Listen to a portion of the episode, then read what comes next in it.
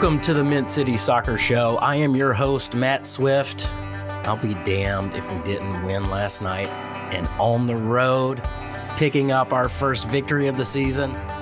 With me to celebrate, as always, my co host, David Gussler. David, how are you, sir? Great, man. It feels feels good to actually be on a show with you again after a victory and walking with three points. It feels like uh, feels like forever. And reflecting back, I don't think we've won a game and had a podcast after a game like this. It's like October of last year. So, um, granted, off season, et cetera, but it still feels really good to to get back on the show with you after a win.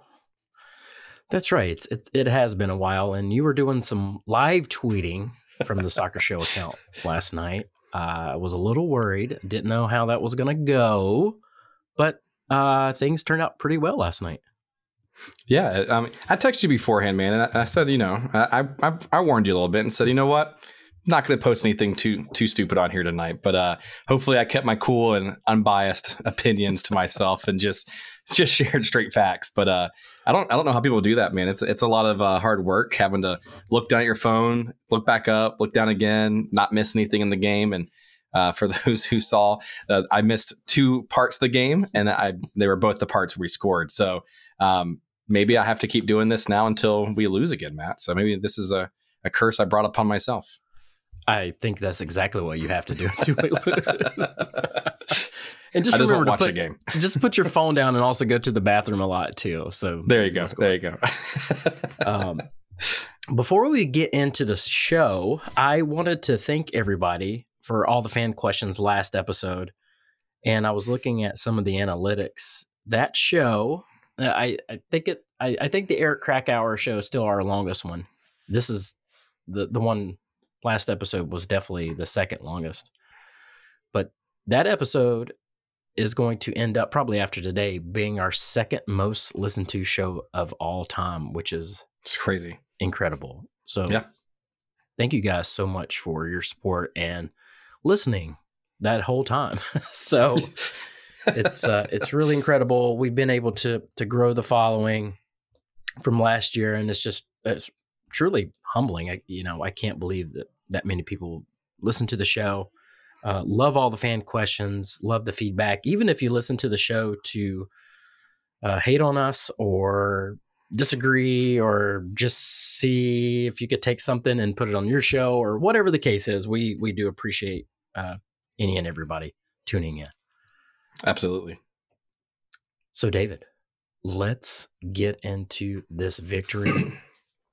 but let's begin with the starting 11. No Swiderski. No Jozwiak, mm-hmm. no Bronico at left back, no Andre in the middle. What are your thoughts on the lineup? Um, I thought it was pretty similar to what we had last year. Just a few pieces a little bit different, right? I mean, you had Harrison Afful there at left back, like how we ended the season, and went back to the four three three, which where we had probably the most success with Christian Lattanzio as our our coach. Um, it kind of shocked me a little bit to see George Marks in goal, which I'm sure we'll talk about him and his performance here a little bit later. But it just kind of caught me off guard, not by performance or anything like that, but just you know, typically three games in, you're not switching your keeper too too quickly. But um, seeing George Marks in goal, and then also seeing Jaylin Lindsey for the first time in uh, what feels like again going back to like late summer, early fall since we've seen Jaylin really start ever since we brought on Nathan Byrne. That was kind of surprising uh, to see, but I was excited to see the 4 3 3 again. Shocked to not see two of our DPs um, start, which was surprising, but um, would love to know what your thoughts were from the lineup, Matt. Yeah, I'm just glad that we didn't go with the starting 11 that we did the past two games. Uh, I was really concerned about that. Uh, I was had the phone in my hand starting around like six o'clock, checking it every five seconds to see uh, what it was going to be, was uh, a little shocked that Swiderski and Jozwiak wasn't in the starting eleven. Less so, maybe Swiderski. We we know that he was just called up to Poland for international duty, uh, so there may be a little bit of you know holding him off uh, for that. Uh, but no, no Jozwiak. Um, and uh, it, it, was just nice to see Bronico at not at not at left back and actually playing a left back. Agreed. in that position. Yeah. or someone that has played that before. it's, a, it's a nice feeling to have players play in their natural positions, right? yeah, I, and I took I took a bunch of notes. Uh, so I just wanted to run through these real quick, and then we could talk about them. And but I just wanted to get this out Sure. here. So one, we played people in the correct positions to start. That's that's the biggest the biggest thing, right? We played people in the correct positions. Uh, Enzo runs his tail off and looks to be a tremendous signing. I think he's starting to get acclimated. He's already producing. Uh, it's one of those things where, like, well, you know, he hasn't scored yet, and it's just going to take him some time to get in there. No, he's already contributing. Uh, I just hope that he continues to get the service that he needs. Harrison Afful was terrific uh, and should continue being our starting left back. No clue why he hasn't been. We've talked pretty much every episode since the season started as why he's not there. I think he showed last night why he should be there. Uh, Lindsey looked great and deserves another start. Interesting enough, both fullbacks get assist. Shocking. Both of these people have not started. both of these come in. They both get assist. I'm not sure why Lindsey hasn't been getting more minutes, but maybe this will will help with that. For me, Jozwiak can stay on the bench. I I prefer Vargas and Gaines at this point. Uh, it's not a knock on Jozwiak so much as I just prefer Vargas and Gaines right now. I just I haven't seen what I need to see from Jozwiak.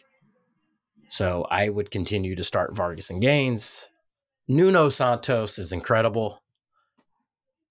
I he's not someone that I would bring in to close out a game. I realize he had to come on for for Westwood, but uh, he, I love when he's on the field and see what he can do with the ball. Um, the a couple of the other things, other notes too here that I have is um, Marks played really well and kept us in it. Uh, I don't care how tall he is. To me, that's a stupid argument, and I'll fight anybody on that. Uh, that's and, and, look, I'm not saying that Marks is world class or or, or elite, uh, but Pablo has to me hasn't been playing all that great. Kahlina has been suspect. Maybe down the road we get another another keeper or something like that. But I think Marks showed last night that he he could be starting. So I hope he does next game. And the only kind of bad takeaway is poor Bill. Uh, that guy is responsible for three goals this season, which to me is is unacceptable. Uh, the guy can't seem to to catch a break, so I'm a little little concerned there. But uh, David, what are your overall thoughts, and uh, or do you want to talk about anything specific about the game? Yeah, I mean, so it's what's kind of reference a few of your notes there. So I'd love to talk about George Marks a little bit and just really about how he showed up. I mean, obviously, I mean, if you look at what the team tweeted out, like pregame, like game day tweet, right? They even had a graphic with Pablo still on it. So I don't even know if some of the the team even knew that George was going to start, uh, or at least social media perspective didn't know George was going to start until the lineup posted, right? Um, but kudos to him. I know we had him on the show uh, towards you know the end of the last season, and I mean he played his played his heart out, man. Like he, I I feel like the one goal that Orlando scored was just super unfortunate because he made a hell of a save um, leading up to that point. And then early on in the first half as well, when Orlando had a few chances, um, he made some great saves. So I think he's he's proving your your your stat there um, correct, Swift, where it doesn't have to be the tallest guy in the goal to be able to be a shot blocker, right? So uh, I was pretty pretty excited to see him and the the performance that he had. Um, what do you think about McKinze Gaines and Carlton Vargas there at the at the top there as a left and right wing, and how they perform versus what we've had in previous weeks with like Kamil and Karol uh, for the past three weeks. Yeah, we've talked a couple of times about wanting Vargas to start. I think he's, I think he's dynamic. I thought he played great. Uh, I thought he showed again uh, why he should be starting. I love that that how he can cut in and take that looping shot. I, am wanting to like for him to perfect that more and more. Um, but I love that. And his services, I, I feel is a, a little better than some other options that we have. Gaines, I'm a little still on the fence. Sometimes he still, I don't think, makes the right decision in the final third. Uh, his crossing has been suspect, of course. And he still sometimes looks like a deer in headlights a little bit. Um, but overall, I thought I thought he played great. I think he's he's his pace definitely helps running people into the ground. You know, getting in good spaces. Uh, and and being dangerous. Uh, again, you either you start him, and like I said, run run defenders into the ground, and then some sub someone else in, or the vice versa, depending if you have to go get a goal. But uh, I thought both played played pretty well. Uh, more so Vargas, but uh, yeah, I was I was happy with with both of them. I you know Vargas had a match rating of eight point two. McKinze not as not as great as six point three, but uh, there's just no way you you have to start Vargas from now on. It's just you have to. I'm sorry. Yeah, and I mean Vargas. I mean we, we can't sing his praises enough here after this last game. He's he's definitely looked really good coming off the bench in the minutes he's had earlier in the season, and then obviously I think he proved his worth this past game, even just with continued service and continued chances that he created. Right. Uh, with Gaines, one thing I, I just want to highlight a little bit, and I saw it a lot in the first half. Maybe it's not so much in the second half, but um, he was making runs, and I know like you put a tweet out earlier. Uh, last week about just creating space and players running to empty space. And, mm-hmm. you know, um, I think you used the example of Andre, but um, one thing that McKinze does tend to do really well is that he does tend to run in space and help create some chances and separation, even for the people who have the ball, um, or even just to wear out some of those players. And there was a few chances there in the first half where if the ball was just maybe two inches farther away or served, you know, half a second sooner, he would have been, you know, to the races. And he even had an opportunity here and there um, with a few shots on goal. Um, I know he had the one that was really close there from Enzo. Um, and then he had another opportunity later in the half, in the first half. So, hmm. you know, I, From our wingers' perspective, they at least created more chances than we've seen the past three weeks, which has been the hot topic on online. I think Matthew Doyle was talking about, you know, the, the anemic performance we've had from our wingers over the past year, right? And the fact that we actually saw service, goals, assists, etc., from our wingers this game, I think speaks to uh, the the lack of success we've had at wingers, but at least these guys stepped up and created something this past game. Yeah, and I, am glad you brought up the the tweet I, I put out about Andre, because of of course people took that as oh I hate Andre. That was not the point of the tweet. if you would have actually read the damn thing. Um, so the whole point was to say, here's an example of players not moving, because that's been our problem. I also said that Enzo should have made a run. Andre should have made a run. Swiderski shouldn't have dribbled into a double team. The whole point is we have not been moving well as a team. And I just took that clip to highlight that. But of course, people online have to make it a this or that type of thing. So I, I, I, thought on the night that we moved a lot better as a team, as a unit, and it helps when you play people in the right position. Um, and they're just naturally playing what they're you know they know to do. So I, I was I was happy with the performance last night. Orlando is a very tough team. They don't give up yep. a lot of goals. It was on the road, and I, I think we showed a lot of like heart and determination. Something I feel like we've been we've been missing uh, yes, the second half wasn't all that great. We're up by two. We're trying to see this thing out. Uh, I don't like some of the subs, and we can get into that in a little bit. But um, you know, I think everybody was either, or most people were expecting a draw or a loss. I would have been okay with a draw. I, I, I think I said one to one was what I was looking for. And uh, you know, I've seen some comments about, oh well, Orlando could have scored, should have scored, whatever. Um, it, it's about time we had a little bit of luck, right? Because uh, we've pretty pretty terrible luck. So overall, I was excited about last night. Uh, it's a it's a great way to get back into things and jumpstart our season against a pretty tough team, and uh, I, I, I get that they had CCL midweek, but um, we can't help that. You you play who's in front of you, and if you have a tired team, yeah, you play someone like like Gaines and Vargas that can that has speed that can run at folks. But I think more so last night showed is that if you don't play your center defensive mid and left back, and you let you know Harrison Afful play, you let Jaylin Lindsey play, and you're not putting Swiderski out on the right. Um, you know, these guys can make things happen. So I, I, I, don't know what else to say. It's it's pretty simple to me, but um, yeah, it's it's it's on to the on to the next game now. Yeah, I mean, um, I mean, just looking at what we started this week, and I don't want to jump ahead too much, but I, I know you mentioned obviously not playing your center defensive end as a left back, but now where do you feel these two DPS that we have now that didn't really play much this past game. Where do you see them going into next week? I know next week potentially Poland for Karol is in the picture, so he may not even be here next week anyways. So maybe a, a, a moot point. But let's say, for example, we play Red Bulls and we win again with Kamil not getting many minutes and Karol not on the field, right? Um, where do you see these these two players fitting in the picture long term? Well, I think it's it's always good to have competition, and it's always good that when you have a player that's not performing, to know that hey, you're you can be dropped to the bench, and we can win without you. I think it makes them a little more hungry. I, am hoping, you know, both Swiderski and Jozwiak can react well to this.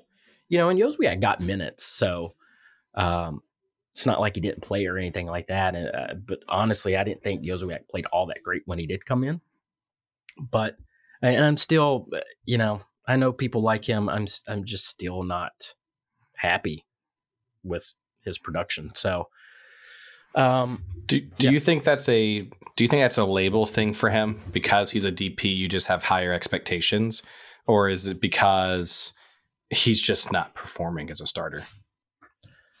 I I think there's some expectations, right? When you have that DP tag, right? there's there's things that you have to do. You know, no assists, no no goals. Just you know, there's certain metrics, yeah, that he's that he's hit, and uh, I, I think as a as a soccer community here in Charlotte, we we use metrics a little too much. I'm guilty of that as much as anybody. But uh, yeah, I think there's just the the expectation. I don't he just doesn't seem to me confident. Um, but I, I'm hoping that you know maybe not starting and that that competition's there will spur him to you know do a little better. Um, I would really love to see him get some assist or a goal. I think that would go a long way in one his confidence and two just getting some of the the fans off his back too.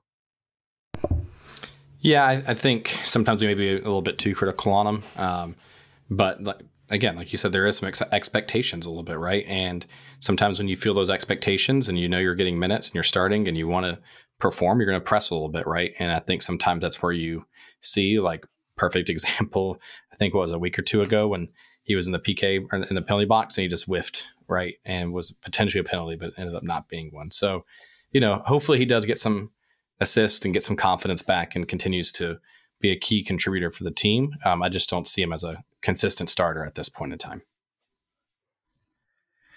Yeah, um, but um, we did we did well without him, and you know he he came on and contributed, you know, minutes. So uh, not all is lost, and you know, again, he's gonna there's gonna be some rotation, and it's not to say that he can't start, but for me, I I am gonna go with some other other options at the, at the moment.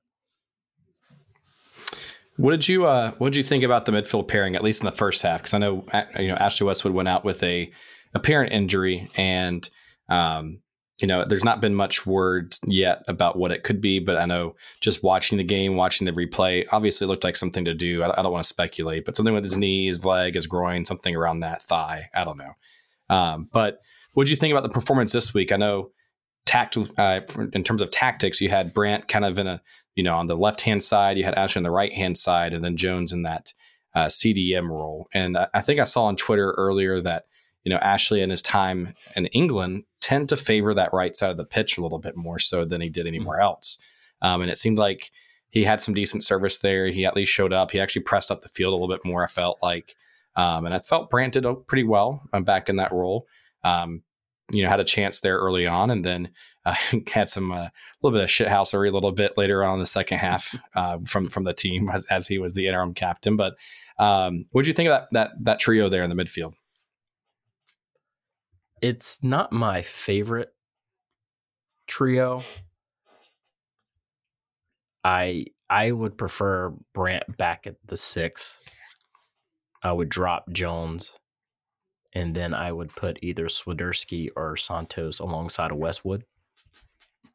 But uh, and and and for Jones, when what would have been nice is to have that lineup and then bring in Jones in the second half to shut things down. Agreed. Yep. Uh, to me, Jones sits on the ball a little too much and is a little slow in his play. I know a lot of people like Jones, and um, again, I think for me, his role would be to close to close things down. I just I prefer Brandt back there so we can have more of more of a playmaker in front of him instead of Brandt being, you know, like a playmaker or more advanced. So uh, for me, I think going forward, you were talking about you know Swiderski. Uh, yeah, I would put maybe Swiderski alongside of Westwood, Brandt in behind them or Santos and Westwood. Uh, but it, it, it it seemed to work okay. Uh, second half, not so much after you know Westwood went out. Uh, if you go back and watch the game, I noticed this a lot. Westwood was pointing at Gaines quite a bit to tell him to go out wide and cover a man. It, it happened a lot. I just happened to notice it, and then it just kept happening. So he was definitely doing a lot of directing uh, in the midfield, which you know as a, as a veteran and as a captain, you should be doing that. Uh, but he was pointing a lot at Gaines, uh, so I, I, thought that was that was kind of funny. Yeah, I, I, agree with you with, from a pairing perspective. I mean, it worked. We got we got three points out of it, so it did something well, right? But um, hmm. you know, I, I felt like there was definitely a little bit of a drop off once Westwood came off the field um, in the second half. I like Santos. I, I, like some of the, especially from that move that they refused to show replay on. Um, but um, I felt like he did pretty well and showed service that you know we, have been expecting and was pressing up a little bit more. Seemed like he, like you said, he was pointing out with Gaines a little bit, kind of going where to where to go. But um, hopefully he isn't out for too long, and we have him back next week. But you know, if he doesn't play, I mean, potentially that's where you get your Santos play time, which everyone's been clamoring for for the past few weeks. So be excited to see what that looks like either way. But uh, I do think if Karol comes back, that's where you, you place Karol back in there. Then you have Westwood and Brandt as the other two midfields heading into the game. I, I think that would be my favored, you know, trio in the in the middle there. Uh, apparently, one of the the knocks on Santos in training and in preseason is that you can you can see the magic that's that he has, right? And and you saw that in definitely that one play that you were that you were talking about. Uh, I, I, guess from what I'm hearing, is he would tend to do stuff like that at the top of his own box. Um, hmm. Hmm. And Lattanzio even made a reference to it, which I thought was a little ridiculous. You know, he, he was asked about Andre and, and Santos, and kind of alluding to, you know, Andre's done better and you know, training, blah, blah, blah. Uh, and then, you know, Santos did well, but he gave up that one ball. Um, which I'm like, okay, well, Andre is eight for 28 in ground duels one.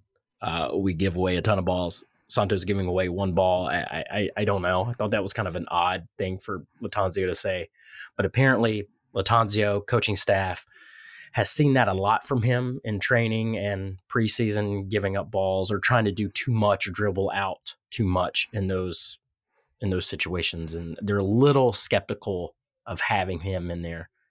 But uh, I, for me, I think you have to have him on the field so he can jumpstart the offense. He's definitely a playmaker. So you take the good with the bad, right? But that's why you have someone behind him that can clean up some of that stuff, right? Right, right. Yeah. Um, yep. so we'll see. We'll see, especially when after after the break and Swiderski's back, where he where he falls in, and we'll see about this Westwood injury. Hopefully, it's you know he's going to be back against uh, Red Bull, which we're definitely going to need him for that.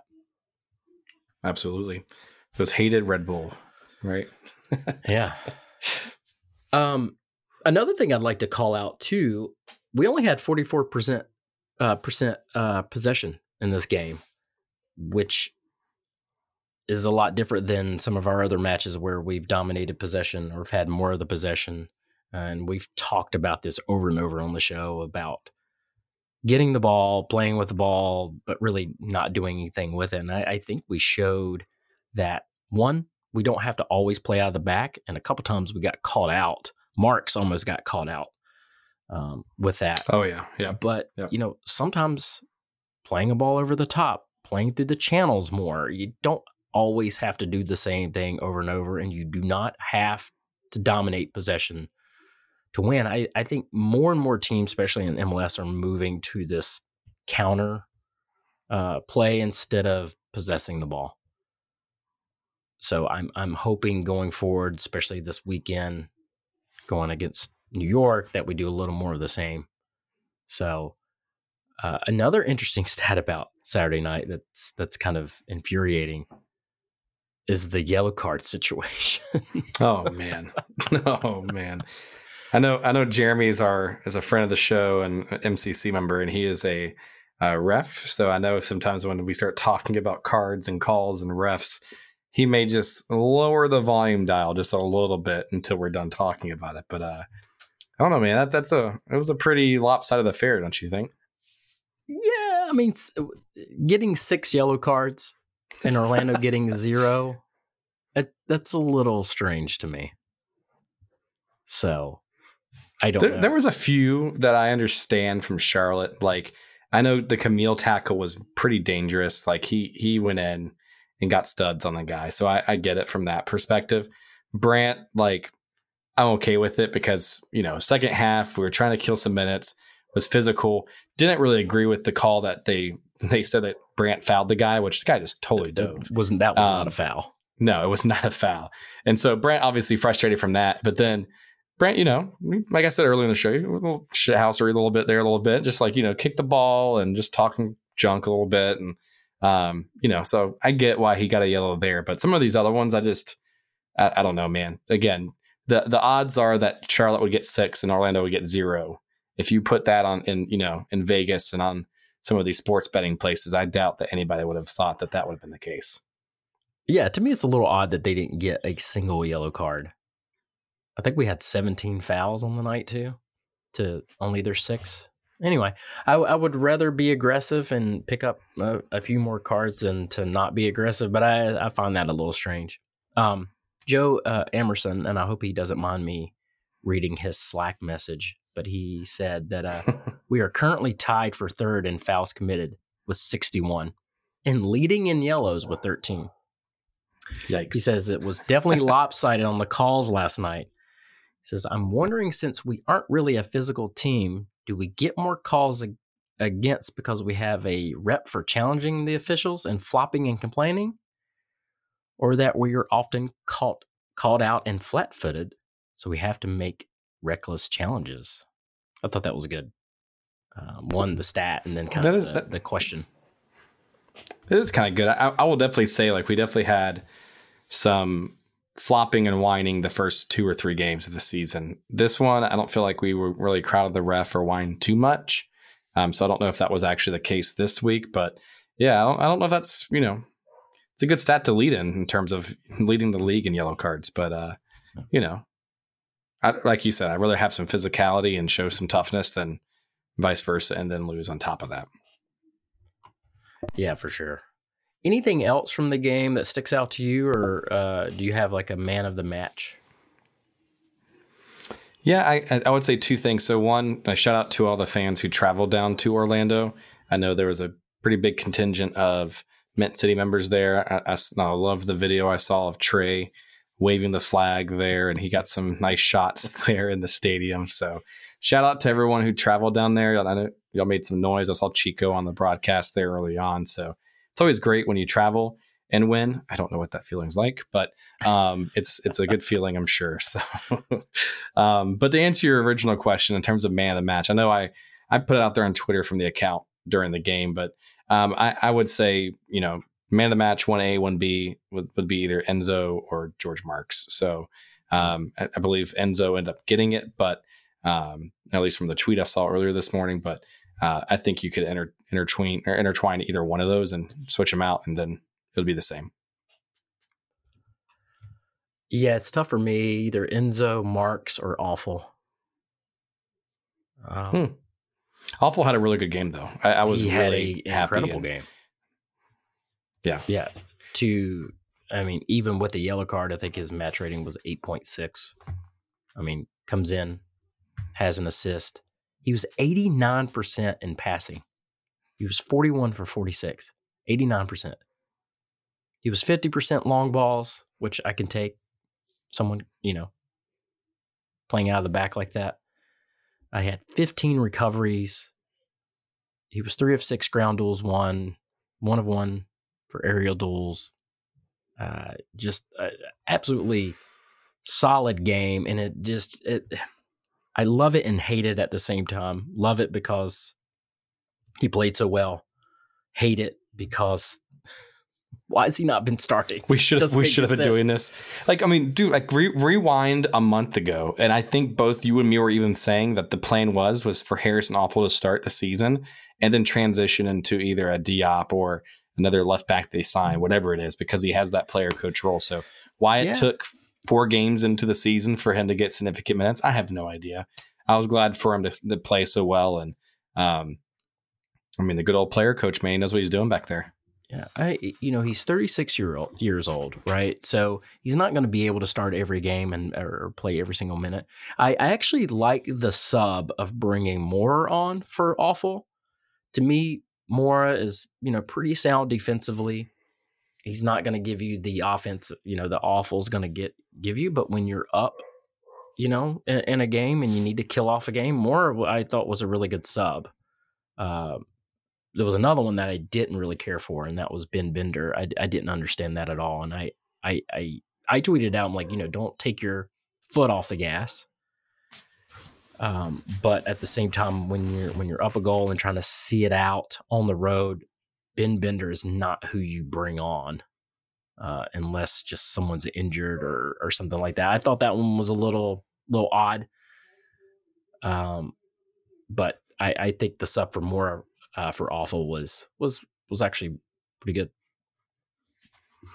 Agreed. Who who was uh? So you said um, Afful, and you said who else would be your man in the match? Marks or Enzo. Hmm. So if you had to narrow it down between those three, who would it be? Hmm. I'm I'm gonna go with with Harrison Afful, nice. and it's a, that's yeah. it. Really is a tough one. I mean, Copetti is. I really like Copetti. Uh, and, you know, we've had Marks on the show. I'm a big fan of George Marks. I want to see him do well.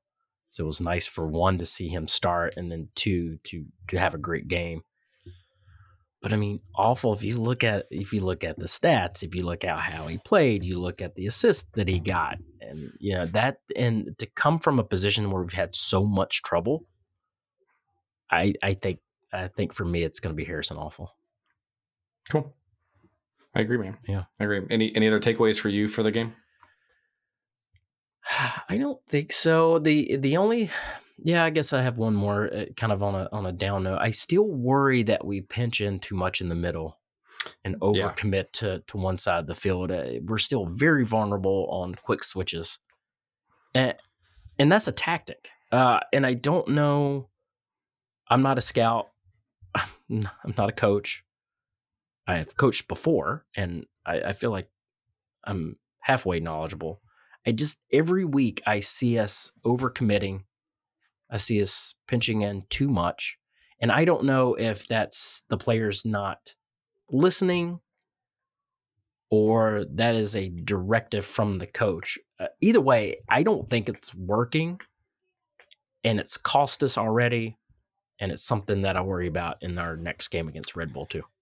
Well, and and just on that note, I'm glad you mentioned it because there was a moment there in the first half, and it was it was after Orlando got that goal that goal that was called off, right? Mm. And there was a moment where they switched the field and Harrison Afful was pinching in, which I'm assuming again was is the tactic and what they're being told to do. And it was almost like Orlando was taking a, a page out of Atlanta's playbook against us. They were overloading that side. They had almost two or three players there on that side as we pinched in. So it's like almost like, hey, we're going to purposely switch the field on you. One of these three players are probably going to get the ball because your your left back or right back's going to be pinched in so much, you're going to get caught off guard. And Harrison has to bust his ass to just get back there, and he does, luckily, and kind of pinches them in the in the corner a little bit. But there was something there, and it's it, there's obviously something out there against us where teams are taking notice. And I just hope that we keep continuing to pay attention to that and adjust because um, there were a few times early on, and thank God again, Orlando, all three of their players are offside on that uh, on that goal because that would have been a huge shift in momentum if they would have gone up one nothing in the first 10 or 15 minutes like like that potentially. But yeah it'd be interesting to see what we do against uh, red bulls because it's obviously something Lattanzio likes to do is over that, overload that middle. And uh i don't it it works sometimes but it's putting a lot of pressure on bill and Malanda and it's it, it's starting to crumble on us a little bit.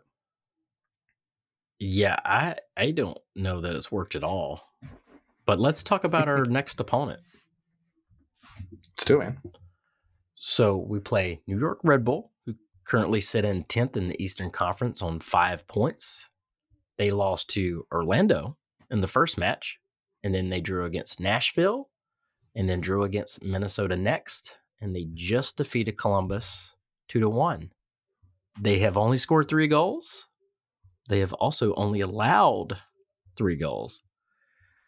Uh, they have faced only six shots on target this season, the fewest through four matches in a season since LA Galaxy did it, with also six in 2010.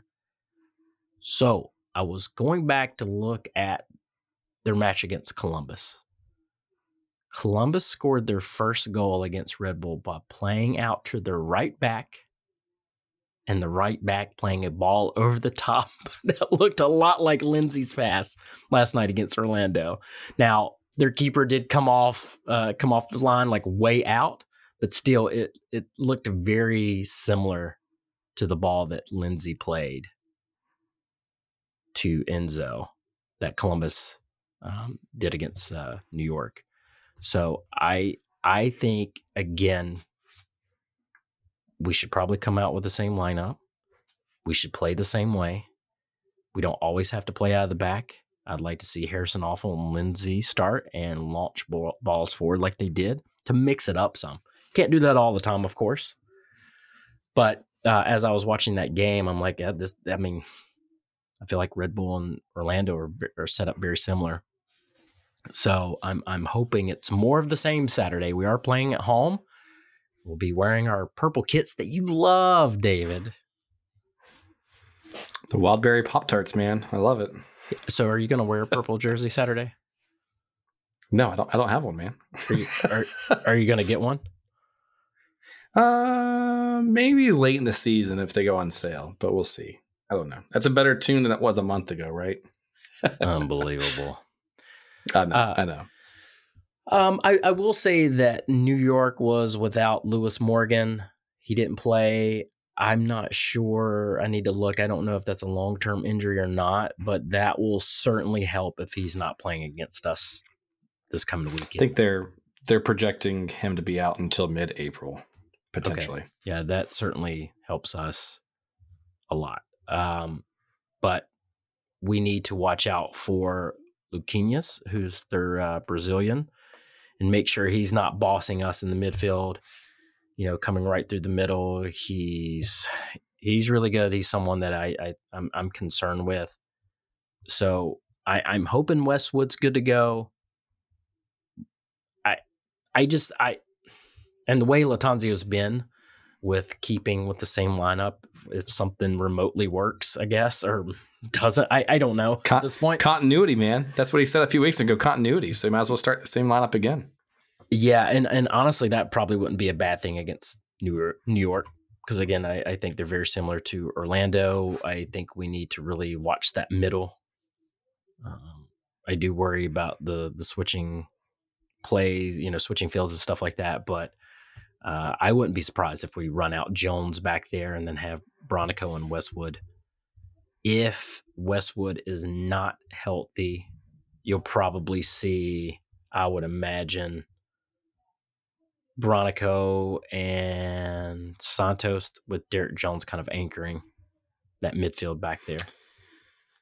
Do you think? I mean, and so I, I agree with you. I think trotting out the same lineup, especially because Carroll's going to be in Poland, um, bring the same lineup back out again.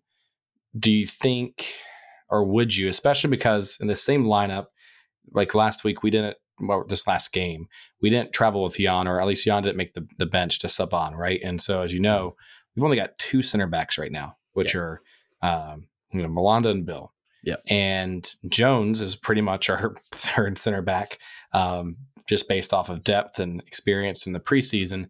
Would you put Brandt back at the six and then put Santos and Westwood if Westwood's healthy?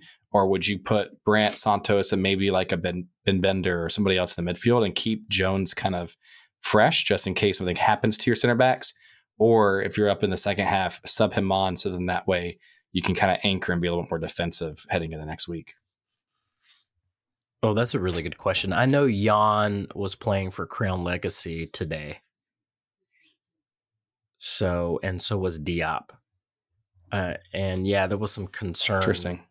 There was some concern looking at the bench that we didn't have a center back kind of option. Derek Jones could have, you know, moved back, but that's that doesn't make me feel good at all.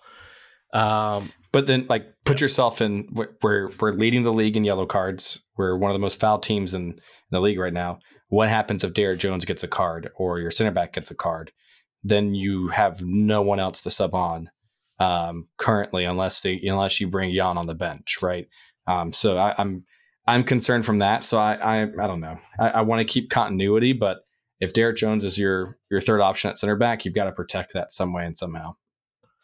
Yeah, for me, if if Westwood is healthy and 100%, you could you could start Santos, Westwood, drop Brandt back, keep Derek Jones on the bench, see how the first half goes.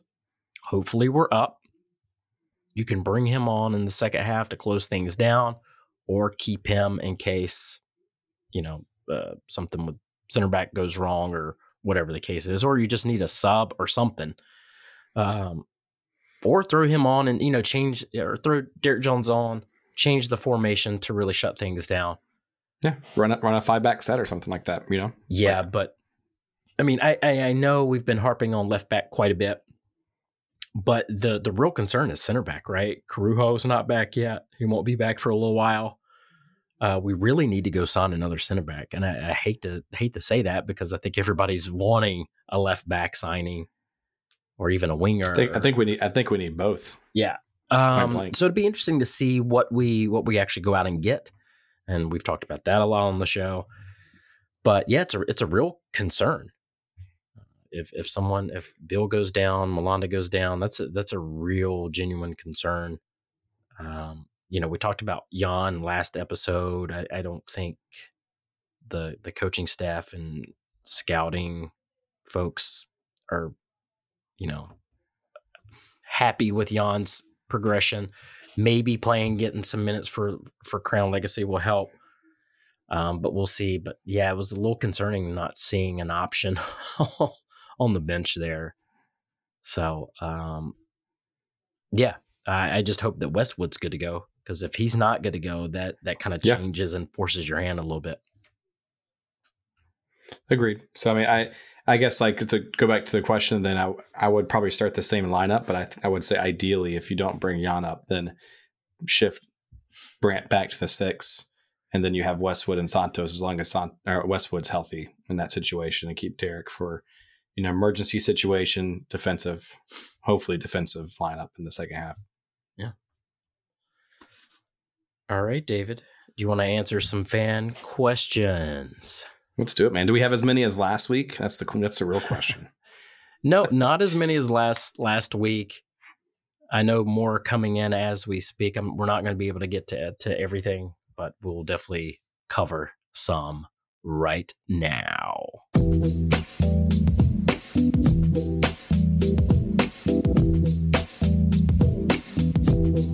Okay, everybody, we are back. I'm going to answer some fan questions here. The first one is from Jay Landskroner, and he asks History repeating itself two years on, losing the first three games and winning the fourth after our opponent had a midweek clash in CCL. Given how we lost the first three and able to capitalize on our opponent's probably exhaustion from that midweek game, how much does this performance actually replicate what we can expect and disprove what we've seen? Hmm. So I, I definitely see what Jay's coming from, where you know we started a little bit slow last season, started to win after you know New England played in that tournament. Mm-hmm. But I, I feel like it's a little bit different this year, just because like last year it was we're, we're, just looking to gel we're looking to see progress we're expansion team etc which you know i don't want to say this too loudly but i think st louis has proven that you don't always have to start that way. Um, but um, yeah i mean i, I get it. Um, for me it's it's not all doom and gloom. I know the, the last episode it seemed like there was. I think it was just because there was expectations and we were playing players out of their positions and doing funky things with our lineup I think if you start this lineup for the past three games, I don't know if it would have been all doom and gloom potentially. I think you would have had some closer games or even some draws as a result versus just a, um, you know, 0 and 3 start. Uh, but I mean, I, I also want to credit, I mean, if you look at the standings currently for this year, the first three games that we played was Atlanta, New England, and St. Louis. Atlanta right now is number one in the East, three wins, one draw, zero losses. New England is in second with three wins, zero draws, one loss. And then St. Louis, as much as it hurts, is 4 0, the first expansion team ever to start with the four victories in a row um, in MLS. So um, maybe it was a, our schedule was a little bit tougher than what we expected the first three games. Um, but I don't know. Uh, for me, it's still still a little disappointing the way we started, but uh, hopefully we continue on this positive train heading into next week. Yeah, I, the the Atlanta match stings the most, right? Because we just got worked, and it was frustrating. outplayed. Yeah, and, and you know we were playing people out of position, so that one stings the most. I really think we could have got a result against New England. Just had that one mistake the the St. Louis game, I'm just trying to put out of my mind. There was just so many fluke goals and just nonsense that happened that night. Just was not our night. Um, so yeah, I mean, it's it sucks that we've started two seasons like this. Uh, and I agree. I think this season there were more expectation. You know, we've added new players. It's in our second year. I think there was a real sense of, oh, okay, we're gonna we're gonna do better than we did last year. We're gonna start well. We had a good preseason, so yeah, I, I think we've had a little bit of bad luck. We've had some coaching mistakes. We've had some tragedy, and I think that's all led to our poor start. But here's the thing, like you know, and I said this earlier, you you know, you play who's in front of you uh, you can't help if they've played mid midweek or not, and you can't help if they have uh, you know players out. You still have to go out there and and win the game. And the thing is, is like you know we struggled on the road last year, and here we are in our fourth game, our second away game. We pick up three points, so that's that's a Which, that's a plus. Which even last year, if you think about it, we didn't get our first road points until July of last year. I think, yeah, either June or July. And so the fact that we got it in week four, it's a pretty good sign. It means, I mean, I know away games are always tough to win in MLS, but mm-hmm. the fact that we got it so early in the season is a is a is a good start. Yeah, for sure. Uh, I, I am hoping this will jumpstart the team and and show that you know one we can win on the road and and two you know, let's let's play our players in the in the right position, right? so Um, let's move on to the next question. Terry Hines wants to know what about the Orlando performance has you most helpful has has you most hopeful going forward? I know we we talked about the game and certain players, but what was one thing about that performance that gives you hope going forward? I guess just the chances that were created. Even though we only scored, we, we scored two goals. We had one that hit the post. I think that was uh, Harrison Afful that hit the post, right? Um, you also had a McKinze Gaines chance early on where it was, you know, right at the goalie. He had a second chance later on in the first half as well. That first half felt really good. Uh, like it just seemed everything was clicking. It seemed like we were attacking the right way. We weren't just crossing and praying that someone would get a header on the ball. It seemed like we were actually creating some chances there in the first half. So mm-hmm. that was what helped me be the most optimistic.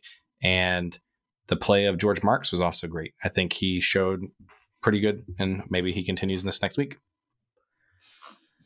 Yeah, the the one thing for me would be the the lineup playing people in the proper positions. that sounds so basic and simple, but look what happens. You know, you put Harrison Afful at left back. Look what happens. Lindsey comes in, right? Hasn't had any, hardly has any minutes. You know, been sitting behind Byrne. Byrne's been struggling. Lindsey comes in, does well.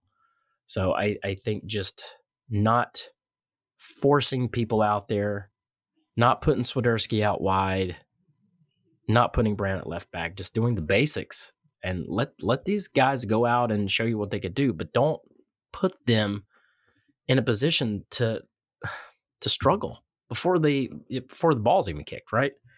So that's a that's a positive for me. The fact that it worked and we won gives me hope that Lattanzio will continue with this type of lineup and not playing people out of position. So next question comes from Rodriguez, Rodriguez, who at the last tailgate introduced himself to someone else as Jamie. So at this point, and I say this every, he always gives me crap about pronouncing his name right, and he said Jamie. So at this point, I I, I don't even know what to believe anymore. So Jamie asked, in your opinion, what is closer to reality, the panic of the first three games or this Orlando game? And here's another part. And is the happiness of winning perhaps covering up, statistically speaking, very iffy performance that could have easily ended in a draw or a loss? I think I think it's somewhere in between. So I, I don't know the first three games, the panic. I don't think. I think it was more self inflicted, just because the lineup, the players, the performance we had. Yep. Um, the first half of last night's game was really good. Second half was not as picture perfect. So, do I think every game is going to be picture perfect? No, but um, I also know that it's tough to win on the road. So, um, I think you know, for me, it's somewhere in between both of those feelings because there's definitely some things we need to continue to improve on, but it feels good to have a win as well. I mean, I, you know, statistics, whatever. You know, as you said earlier, you can have eighty percent or I mean, I think we were actually leading like the league in possession up until last week, and we were zero oh and three. So, um, you know, statistics can tell a story if you want it to make it to be. Yeah, I,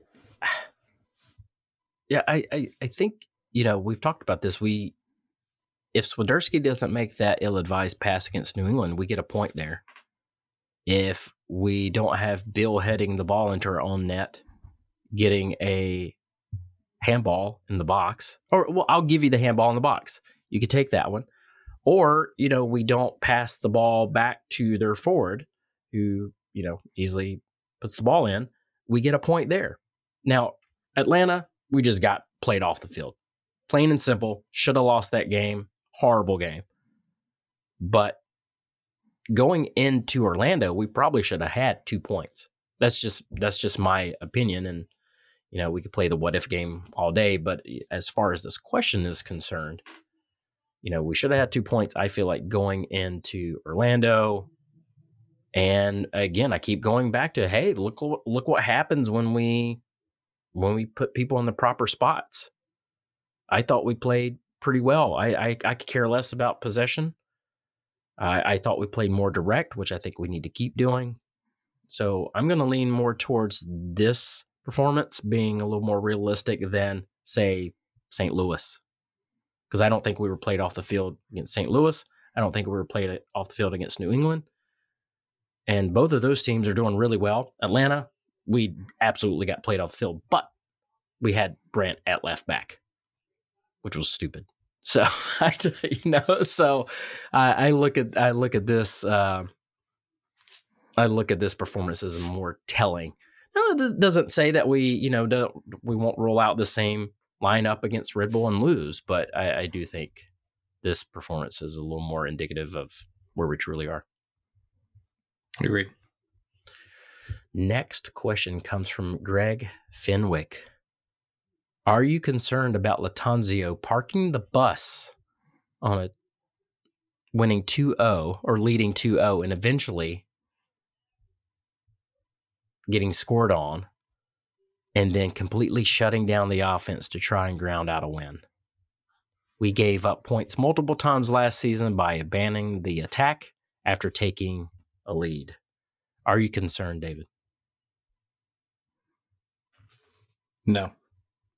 Me either. Next question. no, let me, let me, let me elaborate for that. Yeah, I, I would say no. I mean, you're because you can't you can't um you can't press and attack ninety minutes straight because you're gonna get gassed. You're gonna get tired. You're gonna have players that um you know just can't keep that for ninety minutes. I mean, even you even saw in the second half, Vargas started getting gassed. Um, mm. Gaines started getting a little gas from it.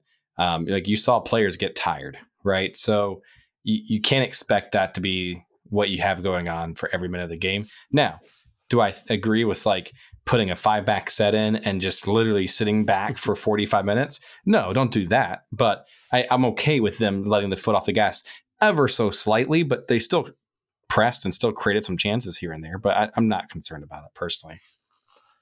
Yeah, I'm not concerned. You're on the road as well, too it, you know, when you're at home, I feel like it's a little different. And plus, you know, we talked about you put Ben Bender in. That's not a defensive sub at all.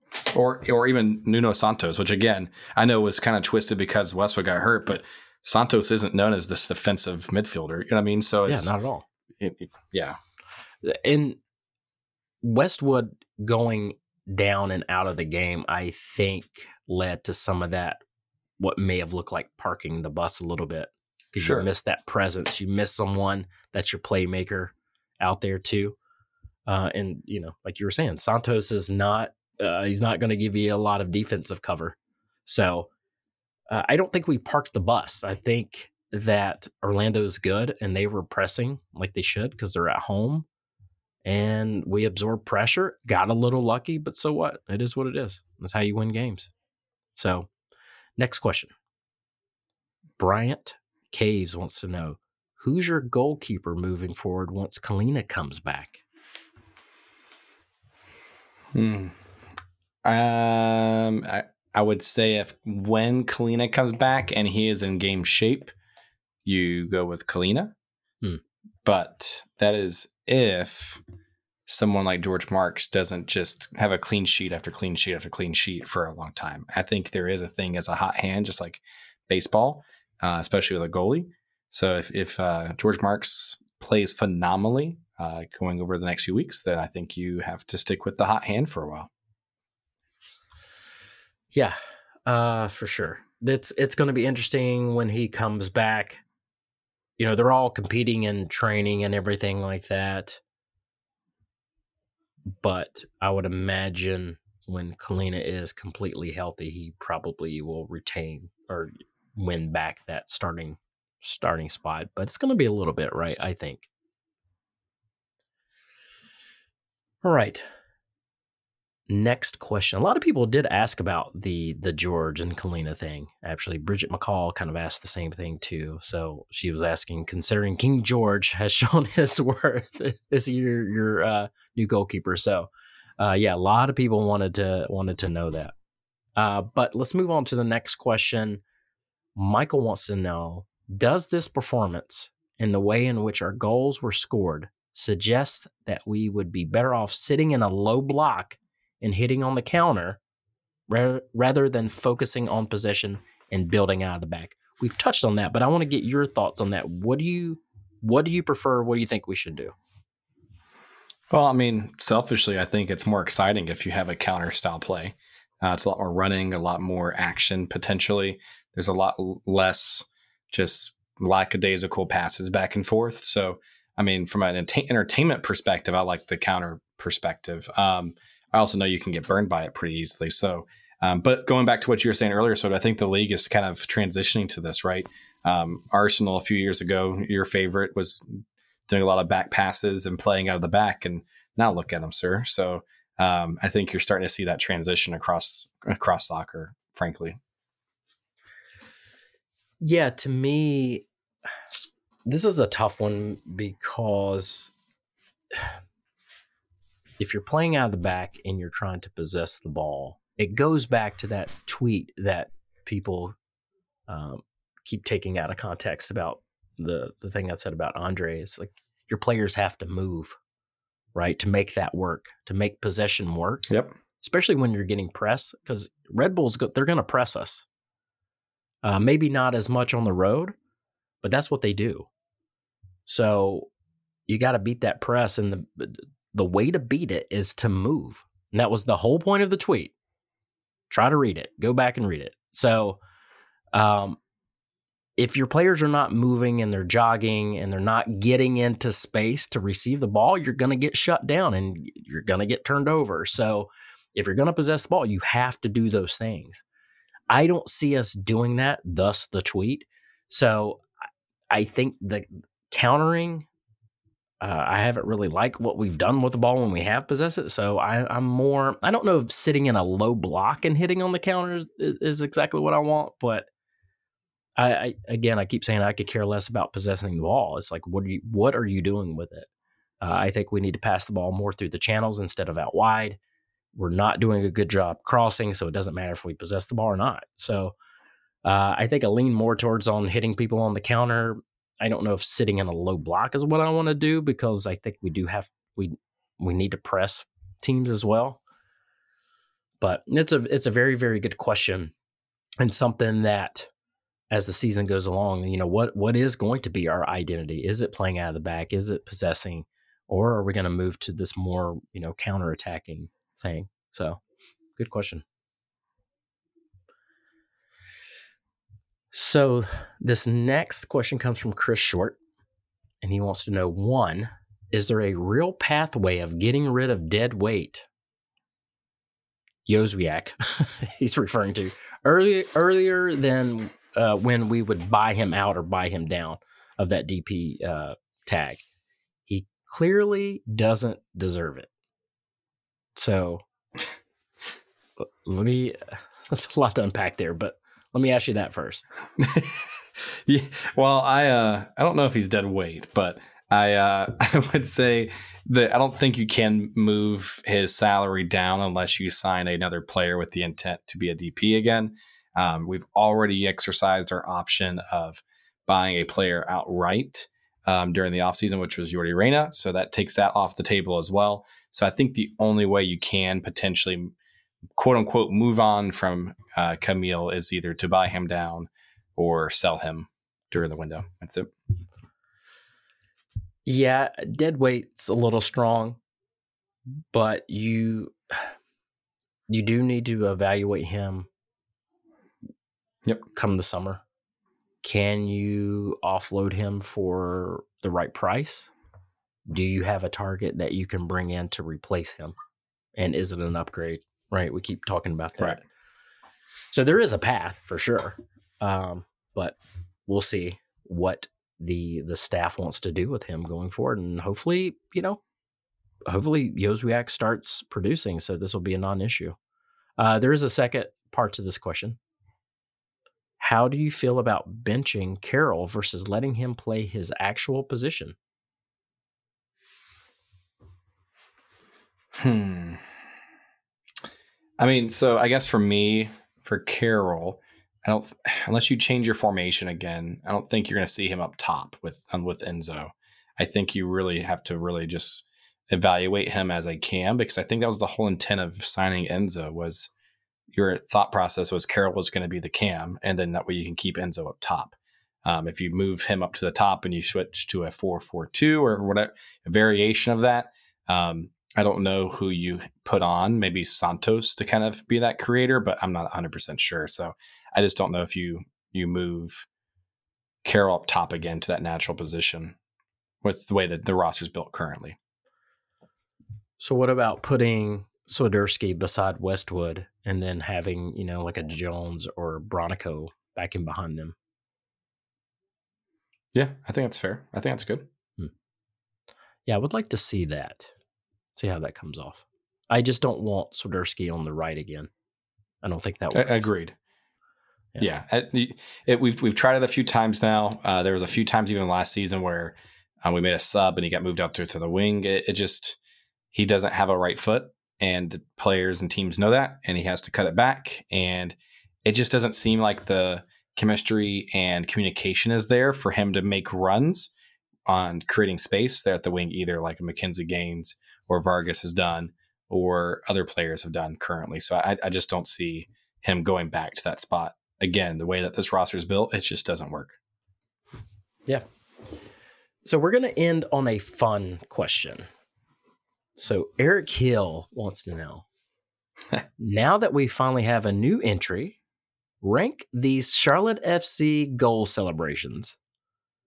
Or maybe just give me your your favorite one. So the, oh, the nominees are the Bender corner flag drop kick, the Alcivar Olympico dance, the Swiderski throne punch, uh, the Copetti baby cradle, the Shinyashiki shimmy, or the Vargas flip. oh man, so there's a, there's some fun ones in there's there. So I would ones, say. I would say number one is going to be the Karol throne punch for me, oh. just because it was when Karol had this drought yeah. of just goals being scored. You saw the frustration and just weight off his shoulders come in and he just punched it. But what I love so much about it was that the the stadium ops was still pushing like the the mist or the smoke to blow out, and it was still connected. So when he punched it, someone behind the throne just got blasted in the face with with the smoke. So you know that Karol at the after that game was like, "Hey, buddy." don't ever don't ever punch the throne again, please, because we could get sued over this. So, um, so that's that's number one. I would say number two would be um, the Andre like what would you what would you call Andre Shuffle or shimmy, shimmy whatever yeah. it was. Like you know, he's I don't know like what this, the official like, word is, but yeah. I'm sitting here doing the motion as if like this was a, a visual platform. But yeah, that that's number two. And then number three, you actually didn't say. I, my my third one would be the Sergio Ruiz assist to Derrick Jones and Sergio running across the opposite side of the field and sliding and, and screaming in, in celebration because you could tell that meant a lot to him just getting starting minutes again and that assist. And then I would say Vargas. So those are my those are my top four from that perspective. Then you could say Ben Bender and then Alcivar below that. Yeah, the Sergio one's definitely good. I think. Oh man, this is a hard one. I'm trying to think of like the you know what it what it meant during the game too. The the Bender corner flag drop kick was pretty great because that was against New England. We were struggling right at the beginning of the year. And that was I think that was the third goal that kind of sealed it, I believe. Uh I might be might be mistaken there, but um I thought that was pretty good. Uh, the Swiderski throne punch was definitely great. Uh, I love the Copetti baby cradle. You know, he just had a just had a kid, so I I, I like stuff like that. Um. Also, there was another one. There was the Bender Swiderski unison jump punch thing that they did like in tandem. I don't know if you remember that. Oh one. yeah, yeah, yeah. I thought that one was kind of cool because it wasn't planned. They just happened to do it at the same time. So I thought that was pretty cool. So uh, I may have to re- think about and go back and look at some of these celebrations. Um, man, it feels like forever since we've had something like this in Bank of America. Man, it'd be great if uh, this Saturday if we can get a new one created here. It'd be great. Yeah, I want to see some creative stuff. The Alcivar Olympico dance was odd. Like I didn't understand like what that dance was, but uh, It's kind of like the lawnmower or motorcycle. I I don't know. uh, it's probably my least favorite one, but I- also but it was an amazing goal. I need a I need a show alone of Matt Swift trying to describe dance moves because I, I don't know if that. I think we'll, we'll date ourselves here a little bit, Matt, if we try to describe dance moves. I don't know. Go back and watch it. I'm not sure what he's trying to pull off there.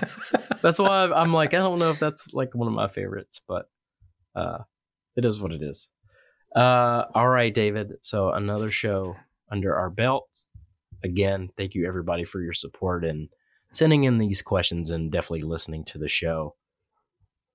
Anything else, David, you want to add before the game next weekend?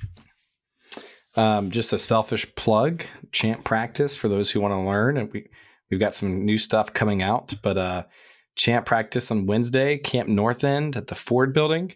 Come check us out. We'll be there from seven to nine. But then this week we're going to try something a little bit different too. We're going to do one at the tailgate lot. Um, so before we do our march and Mm. everything like that, we're going to do like a little impromptu chant practice. So gather around, get a circle, join us. We'll have chant cards. We'll be teaching some of the chants. So if you don't know them, it's all good. But come on, come join us and we can do that. But that's a my selfish selfish plug. So wait, that you said at you're going to do that at the tailgate? Yeah, yeah. Okay, nice. Come one, come all. Come on over. I mean, it, it may just turn into we're gonna bang the drum and sing some songs, but uh, we'll, Well, there you go. we'll have some folks there a little bit educating and teaching and helping people out with some learning some chants. So be good.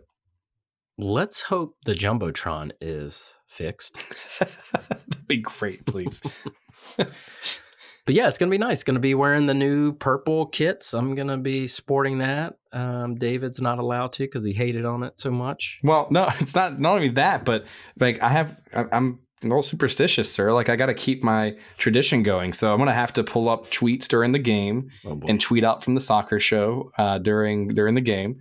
I I shaved my beard into this new monstrosity right now, and that's I have to keep that until we lose. oh yeah, you and I have to wear definitely my, my yeah, and I have to wear my mint kit 'cause that's what I wore last night. So I got to keep it going. I can't I can't switch to purple now just because it's purple kit night or something. So or wildberry pop tart night. That's fair. As as Michael Scott once said, I'm not superstitious. I'm a little stitious. just, a little stitches. That's great. Yeah. All right. Well, we'll end the show on that note.